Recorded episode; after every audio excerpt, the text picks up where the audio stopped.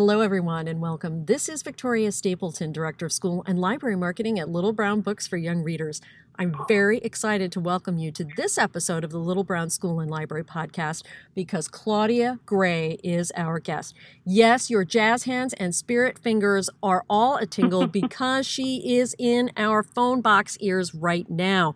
She is the author of a number of wonderful books, including Evernight, which I did see published from another house, but I did read it. I did love it. I probably will read it again tonight. But for Little Brown, she has done two fantastic books Defy the Stars and Defy the Worlds, which is going to be your next obsession. Welcome, Claudia. Hi there. Good to talk to you.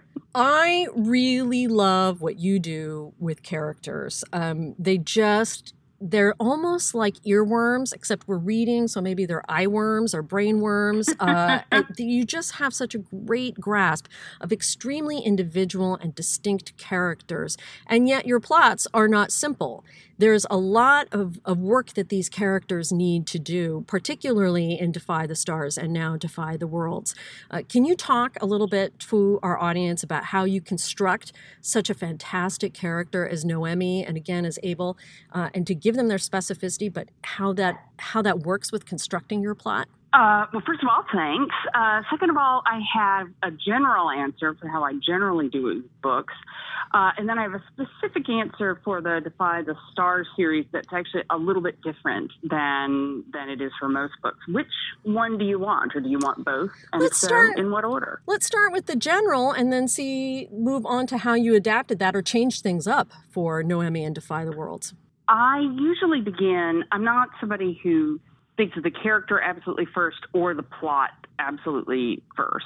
Uh, I I really think these two things have to develop each other, and I think of it a lot as a tennis match. Normally, the premise comes first. What would be an interesting world, an interesting thing to have happen, an interesting issue to get at, and then I ask, okay, well, who is interesting dealing with that? What sort of person is going to be most challenged by this or have the most interesting point of view on it?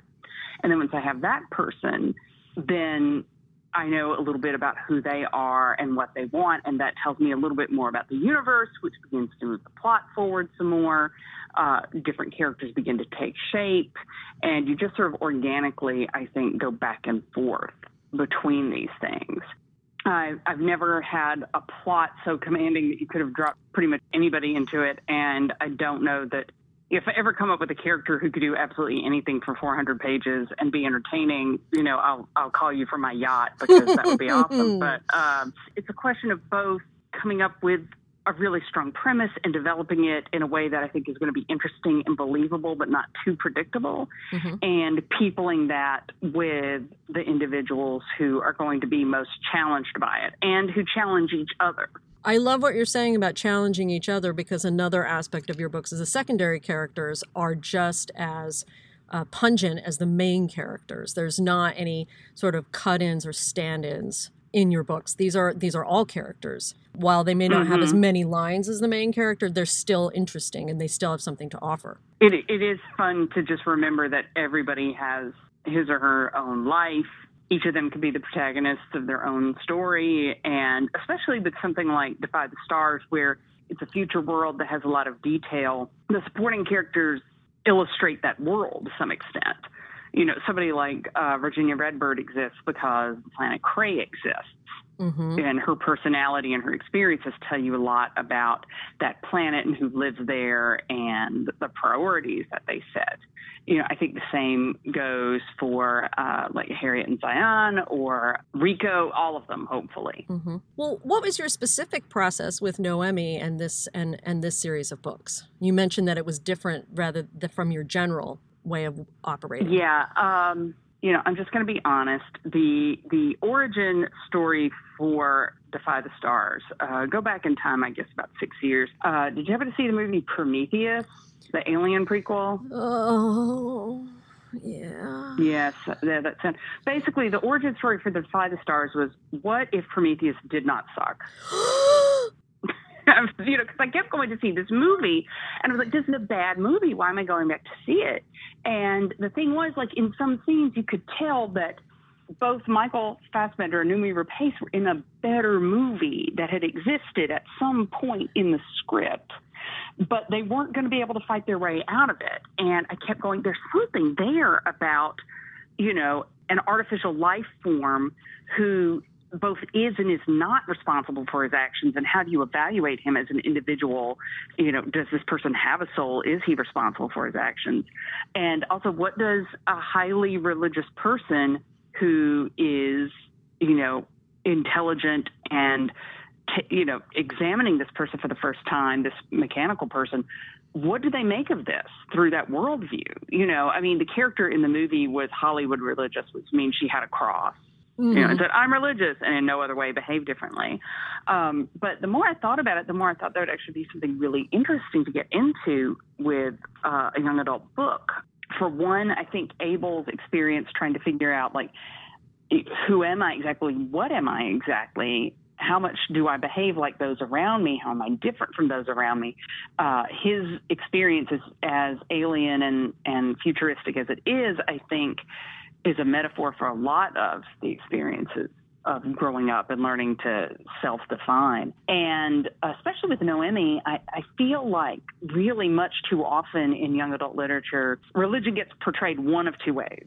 One, it's it's bad. You know, religion is the bad thing, and you have to learn to break away from the bad, this terrible whatever thing, and that's it. Or it's this really smarmy, treacly you know, pray and everything will be well sort of uh, approach. Or then in fantasy novels, sometimes you have it, but then it's like, and the gods are real, and they actually show up in the book, which is slightly different. The thing is, I remember when I was a teenager, you know, my friends and I, we spent a lot of time thinking about this and talking about this mm-hmm. and wondering what it was exactly that we did and didn't believe, because that is the age where I think you stop just receiving what you've been taught up to this point and decide whether or not you believe this. And maybe you do, and that's you owning it and growing in a way, or maybe you don't entirely. You know, I knew people who went from being very religious to not religious, and people who grew up with very little religion who ended up becoming very religious. And it was something we talked about and thought about a lot. And I thought it would be interesting to have a character who really is at that point, and she is questioning what she's grown up with, not you know, out of a sheer knee jerk rejection, but asking, you know, what of it feels true and right to her? And so I said, okay, I, I think if Ridley Scott is not going to tell this story, which he manifestly did not in Prometheus, uh, you know, I, I guess I will. So that is how the series was born. I have to say, uh, before I was in publishing, I was doing a PhD in biblical studies which is nice. one of the other reasons why I really enjoy these books because of the fluent, interesting portrayal of someone dealing with questions of faith. Because if there's one thing from really talking about and experiencing how people at various stages of life express their spirituality or religiosity, it is literally let a million flowers bloom because it is unique mm-hmm. to each individual. I'm intrigued by thinking of Noemi as being uh, self-conscious of her of her own plot, the plot of her own life. Uh, is it predetermined? Mm-hmm. Is her faith predetermined by her family and her community, or not? How does she really interact with that as an individual and construct her own world, her own plot from what she decides to believe? Exactly, exactly. And and she's from a place that is both extremely religious. Her planet is very much sort of built on not any one faith, but a very strong sense that faith is important and different religions coexist because everybody sort of expects that, yes, we're all on a spiritual journey. And to get a little technical, there's sort of a common theosophist vein mm-hmm. about sort of like internal experience and whatever. But she's also been surrounded by this multiplicity of, of faiths and so she she's both been brought up to believe in religion as being very important and to be encouraged to explore that. But at the same time, she is I mean, it is about exploring. There, there's not one path laid out for her anymore. She thinks there is at the beginning of the book, but then when that breaks down, like she really does have to consider so many things, including her faith, in a different light. Well, I love that you mentioned this came out of Prometheus because I too believe there was a better movie stuck in there somewhere. and I Mhm, and I've seen parts of it. I don't know how many times, just hoping that somehow that better movie would pop up on my television screen, uh, Mhm. regardless of what Ridley Scott actually filmed. So I see Mhm. where you began with this, and I love that you're upfront about it because I think so much of our culture is a response to what is already existing and our wish for the books or movies that should have been rather than what is. Yeah, I mean, tell me if I'm off base here, but literally just listening to you talk, I mean, it, you've written fanfic, yes? no, No? no. Oh my God, you sound like such a fangirl to me. I'm totally a fangirl. I just don't write it. Oh, okay. Have you read the fanfic? yes, I have read fanfic. I have not Well, read the Prometheus fanfic. I am a little scared of that, but uh, but no, I, I, well, I used to write. I don't really have time for it anymore. If, if ever I do, I will, believe me. Uh, but, um, you know, I was basically from the minute the internet rolled out in the early 90s, I was, I was reading and writing it. And, um, you know, and as a result, like, I, I, I really totally get that, you know, our other media that we consume, it does inspire us. Mhm. And I really feel like that impulse is in some ways the fundamental creative impulse because, you know, if you go back and you think about it, you know, modern literature where everything is generally original to each piece is it's very new and it's a big aberration really in human history. You know the greek myths there were a whole lot of different versions of what happened to hercules. There's uh, a lot going on with the trojan war that you can tell was a lot of different stories that people told about it or um, or the arthurian legends you know, somebody decided to talk about Gawain, somebody decided to talk about Lancelot, somebody came up with the Lady of Shalott, et cetera. You know, and you began with a character or a theme or a setting that people would begin would be familiar with and you would build on that and the things that were built on the most compellingly and interestingly then become part of the lore and um, i think um, you know fan culture is definitely an expression of that and while i definitely don't want to just um, you know, like, oh look, uh, here's my fanfic with different names. Here you go. Like, I don't want to do that. I don't Mhm. think that's really appropriate. But at the same time, I, th- I think it.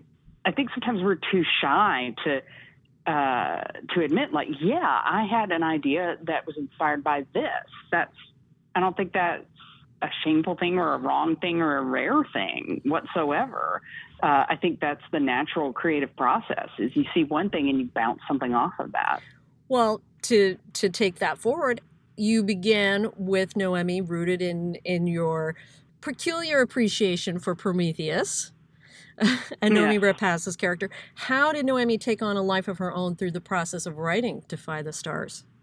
Yeah, she really um, was interesting because, and this is, I found this through all of my books. I think, how many have I written now? I think it's like 18. I've lost track.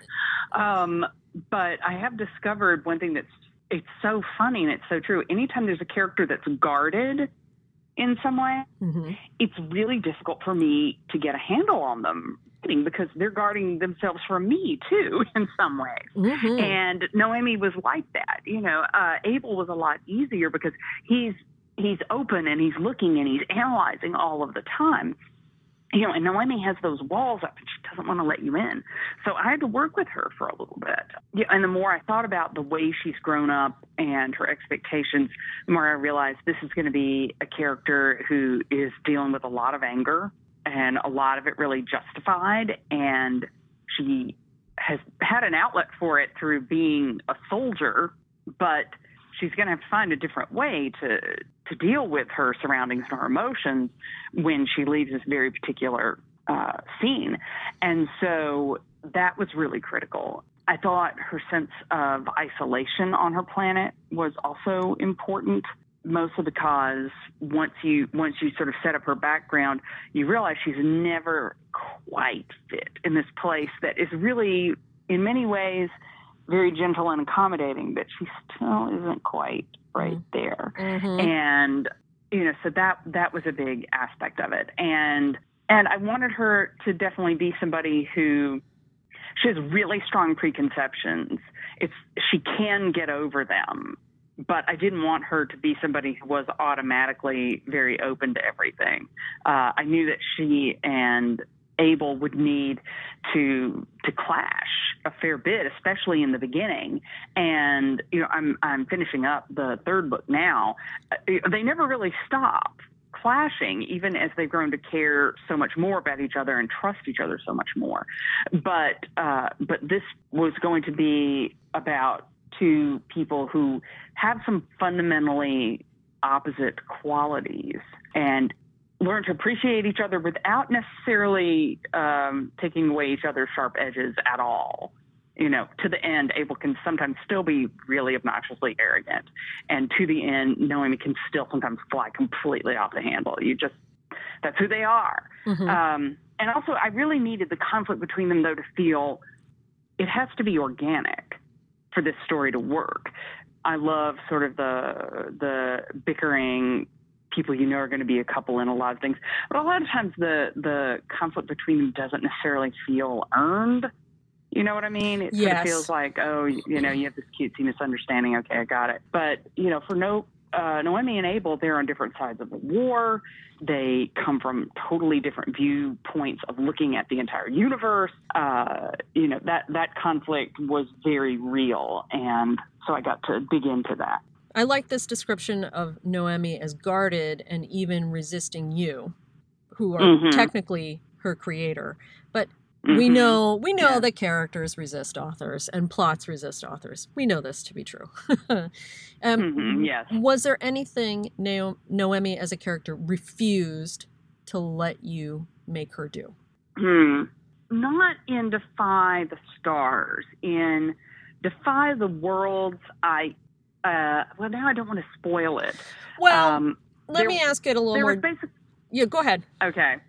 There, basically, there was an emotional point that I wanted her to reach in Defy the Worlds, and in the end, that just fundamentally didn't work. She's still not quite at that point. She's made a whole lot of progress mm-hmm. in that mm-hmm. way but she had not gotten to the point that I had really thought she would by the end of Defy the World, and uh, and and that's unusual um, for me uh, to because usually if I'm if I'm changing big fundamental things in a book at sort of the last hour of revisions, uh, it tends to be much more plot stuff. But in this case, you know, I kept trying to get her there, and then finally just had to accept like, no, she's not ready. She just isn't very unusual for that to happen, at least for me, uh, while writing. But it was it was true in that case. So no spoilers, but there it is.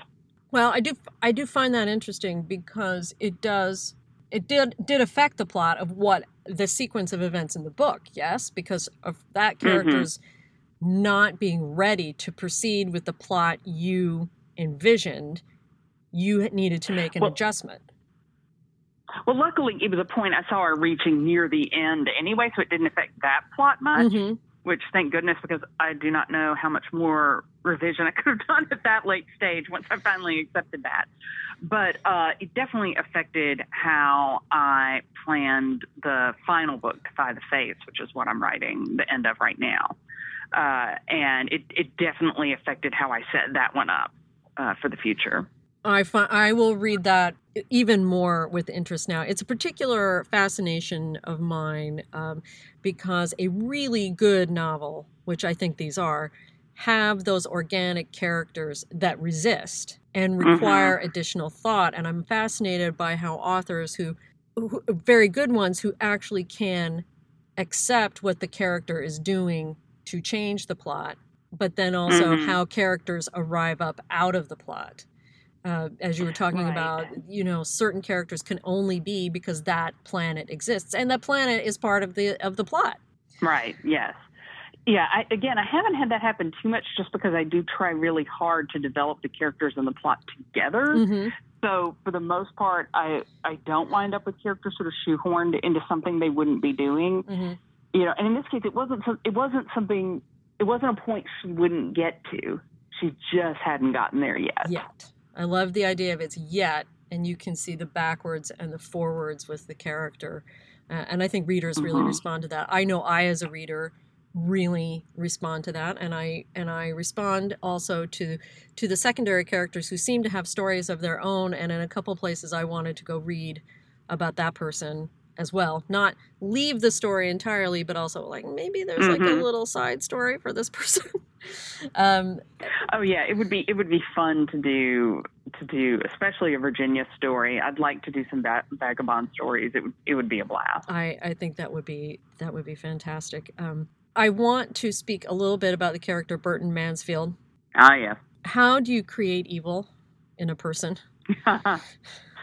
um, you know, this actually this particular evil, this actually goes back to right when I had first gotten published.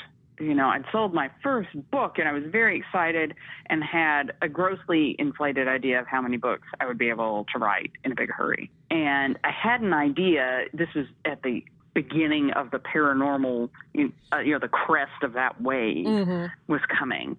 And I really wanted to do a young adult version uh, with basic of Frankenstein essentially with um, a female main character, and the idea was that the scientist was sort of the mother figure who is constantly perfecting her and choosing different parts for her. And I thought, and I still think to some extent, like that's a, a, fun thing to play with. But I could never quite make it work because Frankenstein is actually about sewing together dead bodies, which we aren't 100% up with right now. And that was just an idea that I had. But there's so powerful about that the idea that you know we we all feel this way sometimes in adolescence and sadly sometimes it is absolutely true that our parents and authority figures are much more interested in shaping us into their idea than accepting us as we are or mm-hmm. as we're growing to be yeah. Uh, and that's something that's really critical. And when I started working on Abel, essentially that core of that story came into this. Abel has been, you know, wonderfully made. He's he's smart. He's strong. He's capable. He has uh, this wry sense of humor, and he he has all this, and he loves his creator so much for giving him this, but his creator has alternate motives for this.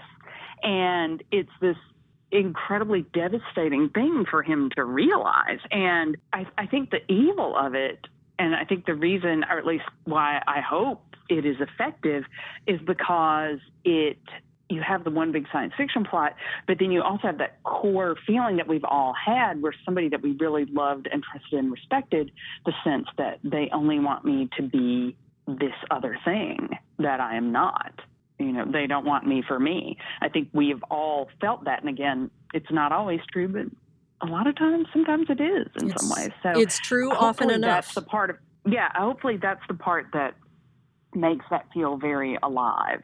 Claudia, thank you so much for ch- chatting with me today about these books. I really, again, I fell in love with your writing in Evernight, and I have followed your career with enthusiasm.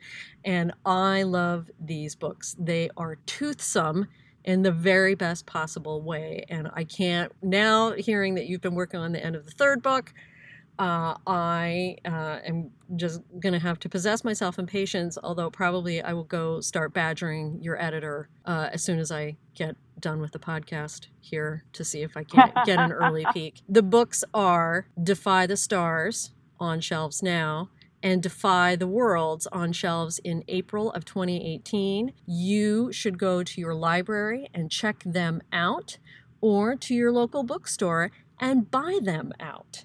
Claudia, thank you so much for joining us today. Thank you. Thank you. I really appreciate it. This has been Victoria Stapleton for the Little Brown School and Library podcast. We'll talk to you next time.